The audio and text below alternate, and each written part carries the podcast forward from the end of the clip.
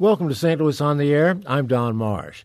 The nation observed the 50th anniversary of the assassination of Dr. Martin Luther King this week, but events commemorating his death continue, including one scheduled next week at Washington University. There are still related stories to be told. Featured speaker at the John C. Danforth Center on Religion and Politics event is Jonathan Walton, social ethicist and professor of Christian morals at Harvard University and professor of religion and society at the Harvard University Divinity School. He joins us by phone. In studio with me is Lerone Martin, professor of religion and politics at Washington University and the author of Bureau Clergyman How the FBI Colluded with an African American Televangelist to Destroy Dr. Martin Luther King Jr. Nice to have you with in studio, Lerone. Thank you for being with us. And Professor uh, Walton, thank you for being with us. Great to be here. Well, it's good to have you. Let me begin uh, with you and a, a, very basic question, and that is how did religion, uh, in your mind, inform Dr. King's work? Oh, I, I mean, I think we think of Dr. King is a great civil rights leader and activist, and this is true. But I mean, first and foremost, he was a preacher of the gospel. I mean, he was a child product of a grandson and son of preachers at the Ebenezer Baptist Church in Atlanta, and he attended after Morehouse, where he studied religion, and then went on to Crozer Seminary and Boston School of Theology, earning a PhD in theology.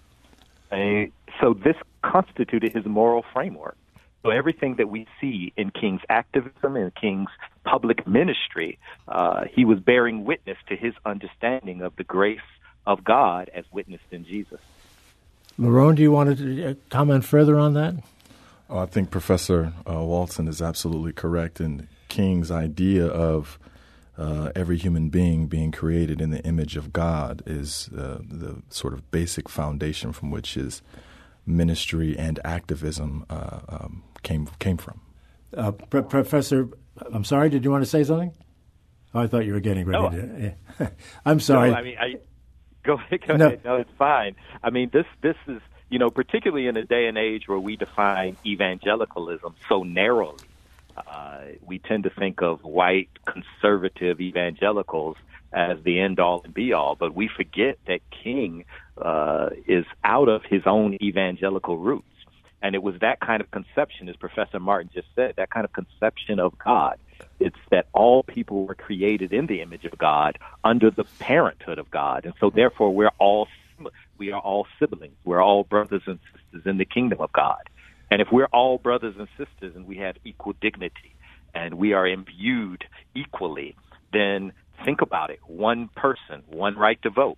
Uh, no law should ever be able to contain or uh, restrain the behavior of anybody else in terms of laws such as segregation and economic exploitation. And so, therefore, all of this was filtered through his understanding, as Professor Martin said, of the kingdom of God. Well, if Martin Luther King brought uh, religion and politics together, if you will, uh, how do you see the role of, uh, of religion in today's politics? Professor Martin, you Prof- take that one? Well, I think that, um, as, as, Professor Walton mentioned, that we are accustomed, I think, in America to think about um, religion and politics primarily from the perspective of white conservative evangelicals. But I think that there is a long tradition of which Martin Luther King is a part of of folks who are um, people of faith and who are committed as well to bringing their faith to the public square. And I think that there is an entire uh, tradition that is often gets uh, not talked about much um, about sort of more progressive ideas about religion and politics. I'm thinking, for example, of folks here in St. Louis by the folk the names like Reverend Traci Blackmon, Rabbi Susan Talve, and even more broadly in the, in the U.S., we can think about someone like uh, Reverend Barber, who was trying to plan a uh, poor people's campaign in a, a, similar tradition and vein of Martin Luther King. So, um, religion and politics are very much so a part of our society today. I think that um, hopefully, what we can do with by invoking King and the history of what he's done, we can sort of highlight uh, another tradition that is not always sort of connected to conservative politics. But, Professor Walton, it seems to me that uh, this is having a, a a polarizing effect in today, today's America. You agree? I, I would absolutely agree, and it's part of because of the form that religion in the public square has taken, and particularly over the past three to four decades. I mean, so much of what we witness now, uh, in terms of those with the loudest microphones, uh, and those who seem to get the most media coverage, uh, seems to be those in the in the public square who have theocratic sensibilities and autocratic aspirations. They reduce personal piety, uh, religion to personal piety and particular behaviors that they deem as normative. And all too often, those behaviors are quite exclusive. And so, therefore, it's hard to ignore the Islamophobia and the sexism and the, and the racism and homophobia that all percolate to the top of particular religious orientations that veer more to kind of cultural fundamentalism. But that's not what King stood for. When we think about a Martin Luther King Jr. or before him a Dorothy Day or Joshua, uh, Rabbi Joshua Heschel, Abraham Joshua Heschel, we're talking about people who had a conception of their faith that first and foremost was about affirming human dignity. And so, therefore, it's about how do we become crusaders for love? How do we affirm children, no matter where they're born, no matter whether it's uh, born with fleecy locks, or dark complexion, no matter if they're born in Appalachia, no matter uh, uh, if they were born of a different religion.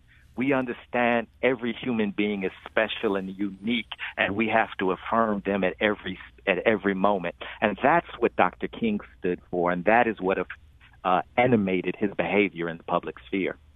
But I did you want to? Yeah, and I will just add to that that um, and a great deal of that um, has to do with um, conceptions of sin in some ways, right? As Professor Walton mentioned, um, you have a conception of sin that is strictly individual about certain types of normative behaviors, and King's idea of sin was much more about sin is, is social. It's about uh, sort of separation, separation from one's brothers and sisters, uh, separation from uh, from God, and so sin is much more of a social ideal. So that's how you can begin to include ideas of economic inequality as something that might be sinful, or racial inequality. That right. So these are sort of a broader conception of what we mean by sin or missing the mark, so to speak. You use the word include, and inclusion is one of the things that I you know I think that is, is out there and is one of the components of uh, of organized religion today. Most of them, anyway. Uh, and yet it seems to be something that the, the, they want to move away from in some quarters. I don't want to name a specific sect or religion or anything, but you know what I'm getting at.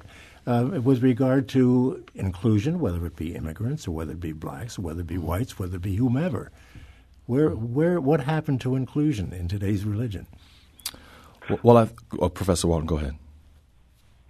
Well, well, I was just going to say a the King always understood that it's not about you know racial or religious identity as much as it is about moral affinity, and so therefore, what connects us are a kind of vision that has a conception that affirms all beings. And so, even the Southern Christian Leadership Conference, uh, SCLC, that he headed up, it had an evangelical theme and motto, mm-hmm. but it was redeeming the soul of the nation. And that is to the point that was made earlier. It's not just about individual sin, but it's about structural sin. And so, in the classic words of Dr. King, any religion that professes to be concerned with the concerned with the souls of men and is not concerned with the slums that damn them, the economic conditions that cripple them, or the social conditions that strangle them, is a dust dry religion and Marxist opiate of the people. And so if our religious faith is going to have any import, and if it's going to matter at all, then it has to matter about what kind of society that we want to live in. And for King, it was radically democratic. Why? Because his love included everybody. Well, we haven't come very far, have we, since uh, since he was uh, uh, in the 60s and, and sending his message to us and to the world? What? Uh, I would say yes and no. I mean, I think part of the I think part of the backlash that we're seeing now, where we're seeing sectors that seem so intolerant, is an outgrowth of the progress that the society has made. I mean, when you when King during the civil rights movement, when they were experiencing heightened violence, and Birmingham it turned into Bombingham. In many ways, it was a reaction to the to the, the success of civil rights protests and activity, and that's why Dr. King famously said, "We see that segregation is on its deathbed. It's just a matter of how expensive expensive the funeral is going to be." And I think that's kind of the way we can think about our society now and our world as we kind of see this resurgence of neo-fascism and, and Brexit and, and the Trump era now. Uh, it's a backlash to the great progress that we have made. Um, and I think those of us who stand on the side in this Kingian tradition of affirming human dignity, we have to know that the battle is never won because injustice is a many headed hydra.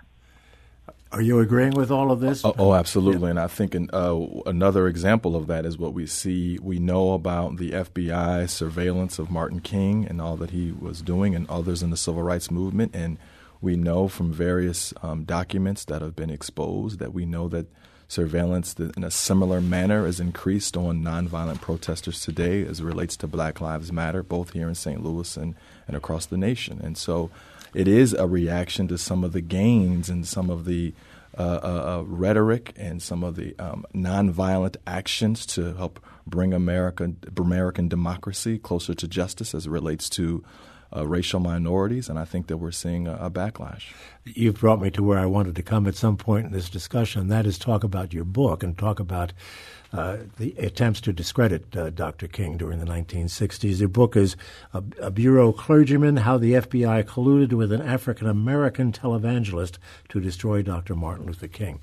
Can you give us the, the Cliff Notes version of that story so we can talk about it? I can, um, and it, it's it's an it's an article that I've written that's going to be part of a book. So keep oh, me in your thoughts and prayers that I can finish it. Uh, Let us know when you finish it. We'll talk about it. I appreciate that. Thank you. Um, essentially, this it's an evangelical uh, minister who has a radio show, and he's a televangelist as well. His name is Reverend Lightfoot Solomon Michaux and he uh, works with the FBI to both what I call launder their counterintelligence against King, that he is a communist and he is not influenced by his faith, but he is influenced by an atheistic communist view to overturn the nation. And he coordinates with the FBI to sort of launder that intelligence, insert it into his sermons, uh, and is to protest King as well, um, literally uh, standing outside with picket signs where Martin Luther King was residing at a hotel at one point in time in Baltimore, as a way to sort of get in the public sphere um, to um, authenticate the FBI's findings to convince the broader American public and the White House and the executive branch that King was indeed a communist and he was not motivated at all whatsoever by his faith. And he was not just a Sunday preacher, he was a televangelist and had a wide audience, as I understand it. He had a wide audience. He had a radio, uh, was on radio beginning in 1929 until his death in 1968. Uh, his television show did not last that long, but it started in 48. Um, so he had a very wide following, um, and the FBI uses him, especially because he's African American, uh, to authenticate their claims. So it's one thing to have someone like a Billy Graham to come out and say that you know Martin Luther King is moving too fast or Martin Luther King has questionable motives. But it's a, a different kind of thing, right? To have an African American authenticate those claims as well, and the FBI knew that. What was his motive? Did he truly believe that Martin Luther King was a communist? Uh, he did. I think that but communist became this sort of catch-all phrase, right, for anybody who didn't uh, believe um, the way that uh, uh Reverend Michaux believed. In a similar way, I think that today people want to use socialist, right, in a way to, as a catch-all for, for folks who may be different from their perspective. He did believe that because of King's belief in using religion – uh, being motivated, excuse me, by religion to bring America closer to its professed ideals. Michaux's um, uh, idea was to simply that if we could get everybody converted to Jesus and to give the heart to Jesus, that eventually America would be uh, uh, rid, would rid herself of racism, would rid herself of injustice. So they had very different uh, ideas about how to move forward. Uh, uh, Professor uh, Walton, are there any Michauxs out there now? Do you think? Oh, I think I think you they're more common. I think they're more common than than than not. I mean, we we have to remember. I mean, popularity in terms of religious spaces is never one about being prophetic. You know, prophetic with P H E T I C, mm-hmm. right? I mean, much more. It seems that preachers are much more concerned with being profitable with the F. And Martin Luther King came up under Benjamin Elijah Mays at Morehouse College, who used to teach that preachers have to be more concerned about the welfare of others than the wheelbase of their Cadillacs. And it seems that so many are chasing, you know, luxury cars and fancy homes. I mean, and so even if you look at who President Trump surrounds himself with, I mean, it's largely a just a cadre of mediocrity.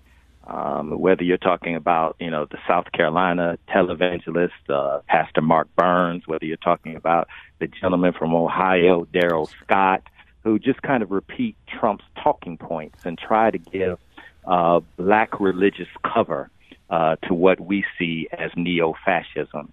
And so I think the Solomon, the Lightfoot Solomon Michauxs of the day are very active, and it's quite a lucrative business if you can get into it. Professor Martin, how closely would you guess that uh, uh, activists are, are, monitored today? Well, from what we, we know, um, I think they're being monitored very closely, uh, especially those who are African American. Um, we've seen from documents that have been uh, leaked on various websites that are authentic documents that show that Black Lives Matter protesters are being uh, followed, um, they're being surveilled. Um, so uh, it seems to be that we are, um, in a similar way, back to where we were with Martin King in terms of the surveillance that he suffered under. Yeah, that's why I asked the question before, posed a notion that uh, we haven't come very far in the last 50 years. Well, well that's what we have to, you know, that's what we have to remember. I mean, today in today's society, it's easy, you know, we have kind of valorized Martin Luther King, and we have placed him within the pantheon of civic gods of American society. Uh, somewhere along the lines of, you know, Abraham Lincoln that just cared all about black humanity, George Washington who couldn't tell a lie. We have uh, Martin Luther King Jr., the colorblind dreamer. And we forget the fact that at the time of his death, I mean, J. Edgar Hoover had referred to him as the most dangerous Negro in America. We also have to remember that he had a uh, his unpopularity was around 73% in the white community, and his unpop- his disfavorable rankings in the African American community were well into the 30% at the time of Martin Luther King's death. Uh, and so it's easy for us today. Uh, we've kind of held him up as this kind of tooth fairy of racial harmony. But at the same time, we've taken the claws and his bite out of his message. And we've done a disservice to King and we've done a disservice to ourselves. And I, I, I couldn't agree with that more. I think that um, hopefully, if we can sort of reclaim King, it will allow um, those of us today who are concerned about um, um, um others to begin to use King uh, once again as a conversation partner and someone we can engage in theological and ex- ethical reflection with. Because as of right now, we've allowed him, as Professor Walton has said, he's been sanitized. And I think a lot of younger activists coming up, I think a lot of uh, younger ministers don't always recognize the kind of tools that King offers for us today to think about our own situations. I'd like to talk for a moment about the about the role of the clergy, particularly the black clergy, uh, is playing today. I'm thinking back to the Ferguson situation. The clergy was very, very active, to be sure, but you know, I, I wonder who they were reaching. You know, it's one thing to, to preach from the from the, inside the church, but who's listening outside the church, particularly young people today? Do you have any feeling that young people are hearing these messages? I think they are. I think the younger generation, uh, including my students at Washington University here in St. Louis, I think that they are uh, thirsty. I think for a kind of spiritual and religious guidance, and I think that we have several clergy in the community who have provided that. Even if these young people aren't in the pews on Sunday, they're still reaching out on social media. They're still meeting at various. Um, uh, gatherings here in St. Louis. They're seeking prayer, counsel, um, conversation with clergy in the area. So I do believe that they are being reached, even if they're not on the pews on Sunday. I think we have to sort of expand how we understand religious practice today in order to sort of put these young people in the frame. Professor Walton, what's your take on that? I definitely agree with how we have to expand our view and include in that occupational differentiation. Our young people are learning and receiving messages from many different spaces, from the classroom, from uh, their churches and synagogues and mosques, uh, their university settings. Um, and so it's not just kind of one leader. I think that has also been a disservice because we've held King up as this kind of Moses figure um, and as a kind of quote unquote quintessential Negro leader, if you will, which he was never that. Because really, when we talk about, when we think about black religious leadership in that particular way, we're talking about three things inspiration, appeasement, and accommodation.